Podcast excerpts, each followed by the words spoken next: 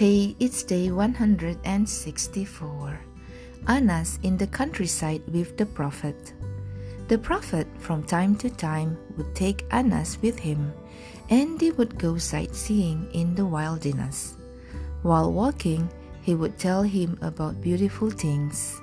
Anas would record in his memory every single word and try to practice it. The Prophet used to want Anas to have a beautiful and rewarding life. He used to say, My dear son, do your ablution completely and nicely so that your life will be long and so that the guardian angels will love and protect you. When you bathe, do it completely and nicely. Make the root of every hair wet. The water should go through your hair and clean your skin entirely. If you do this, you will leave your bathing place free of sins. All your mistakes will be forgiven. The prophet used to give him a lot of advice with sweet words. My son, do your ablutions and always be ready to pray for as long as you can. Try to observe your salah, the five daily prayers, as much as possible. If you pay attention to this, all the angels will pray for you. Anas greatly admired the Prophet's prayers. He wanted to pray exactly the same way he did.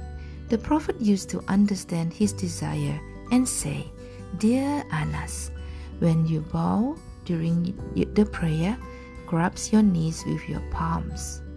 Separate your fingers from each other and don't bring your elbows close to your body.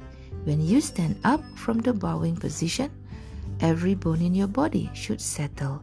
You should have an upright stance.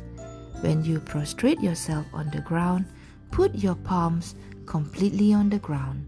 Don't prostrate yourself like a rooster pecking food from the ground. Don't hurry. Take your time. In self prostration, don't put your elbows on the ground. Try to avoid looking right or left during prayer. Anas was never bored while listening to the Prophet. He never wanted him to keep quiet, but always to teach him something new. The Prophet used to say, Dear Anas, have respect for your elders and love the youngsters. Read the Quran constantly because the Quran gives life to dead hearts. It protects men from evil and ugly things.